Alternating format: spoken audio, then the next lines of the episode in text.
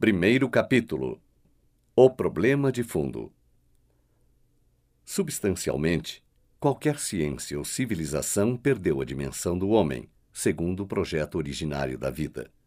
Uma vez que o ser humano é carente da própria verdade interior, conforme o projeto da natureza, encontra-se disperso e caótico.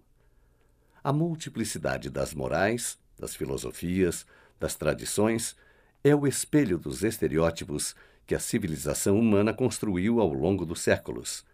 Porém, estas morais são todas opiniões impostas, também com a violência da lei, não são formas da vida. As morais são uma forma de economia no interior dos grupos sociais, uma economia política, social, de existência, de relações, portanto, uma ordem de convivência. Um grande filósofo, Edmundo Husserl, dá-se conta que a ciência perdeu o concreto da verdade do homem sobre o plano econômico, médico, moral, político e, sobretudo, psicológico. Depois de ter demonstrado a ignorância de todas as nossas ciências europeias, ele sustenta que o caminho para recuperar a possibilidade da exatidão científica é a psicologia.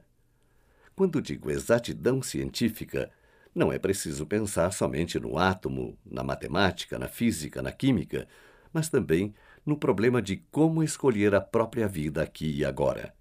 Portanto, exatidão também é em relação ao critério a ser adotado para enfrentar bem a própria vida e ter a bússola exata na viagem cotidiana da própria existência, tanto em nível individual como nos negócios. Russell não é psicólogo. Conhece a psicanálise de Freud, de Jung de Adler, a psicologia de Vygotsky, a psicopedagogia de Piaget, o comportamentalismo de Watson, a psicologia reflexológica de Pavlov, Wundt, Mesmer e outros, e afirma que não são estas as psicologias que podem recuperar o critério de exatidão da vida. A única psicologia capaz de reencontrar o critério de exatidão, de verdade, de realidade, é aquela em condições de entrar no mundo da vida, ou seja, aquela ciência que consiga perpassar todas as opiniões e as tradições para acessar diretamente ao fazer-se das coisas, segundo as leis eternas do universo.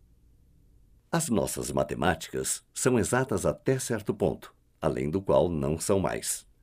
Também os nossos medicamentos funcionam em determinado âmbito, em certa proporção, mas fora desta não temos exatidão no campo químico. Muitos foram os tratados escritos sobre a condução de uma empresa, sobre como deve ser o manager, mas nenhum até hoje demonstrou-se exato.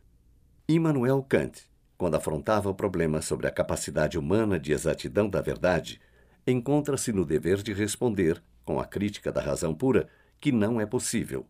O homem, baseado no tipo de razão que usa, não pode ter o critério de exatidão da verdade. Substancialmente, Kant conclui que não podemos conhecer cientificamente a verdade, porém somos verdade e praticamente a possuímos. Quando vejo o céu, sei que existe algo de extraordinário como Deus. Quando observo a minha consciência, sei que existe o misterioso que é Deus, mas não posso demonstrá-lo.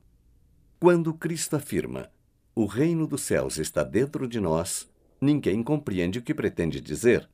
O reino dos céus é o critério de exatidão. Russell sustenta que a verdade está no mundo da vida e é possível para aquela psicologia que consegue alcançá-lo. Porém, acrescenta que é necessário superar diversas epoquês da fenomenologia, diversos véus, diversos fenômenos.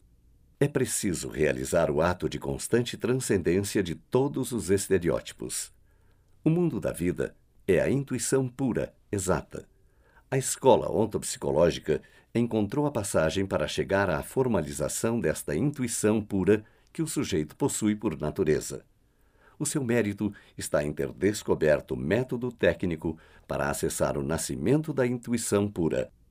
A ontopsicologia conseguiu isolar o formal desta intuição pura que define ensiôntico. Temos A e B. A radicalidade da realidade A é o em si. O mundo dos sonhos está situado nesta realidade. B é a zona consciente, voluntária, possível de ser conscientizada. Quando nós lemos a fenomenologia deste nível, com a memória, a vontade, o desejo, o programa, É difícil descobrir a linha direta, autêntica do ensiôntico, porque a mensagem chega confusa e desviada. Para saber onde está o meu irrepetível critério vencedor, devo reencontrar a partida radical da comunicação do ensiôntico. Ele está presente em tudo aquilo que faz mais vida, mais crescimento, mais saúde. A sua perda determina doença, erro. Para realizar o egoísmo vital do sujeito, é preciso refazer a consciência sobre o critério direto do em si do real. O ensiôntico é um radar infalível. Reencontrando de modo científico a emanação radical, o em si assinala sempre o ponto vencedor, o ponto vital, em qualquer situação que o sujeito se encontre. O em si é transcendente a todas as morais, as religiões, as culturas, porque participa da lei eterna da ordem cósmica. É e tem a identidade da lógica da vida em si. Qual vida? Não toda a vida, mas a minha vida. O em si se interessa somente por mim, eu dentro da vida, com os outros. A dificuldade no plano de análise está em saber distinguir a pulsão do em si das pulsões complexuais, das pulsões dos campos semânticos alheios e das pulsões dos enrijecimentos mentais da infância. É o olho da exatidão divina no homem, mas não crê em nenhum Deus, em nenhuma igreja, em nenhuma moral. É simples exatidão. Do interior radical do indivíduo, o em si tem a possibilidade de polarizar a sua análise em qualquer campo de investimento do sujeito e de constelar os seus diversos setores. Saber usar este princípio significa poder controlar a própria vida em qualquer campo.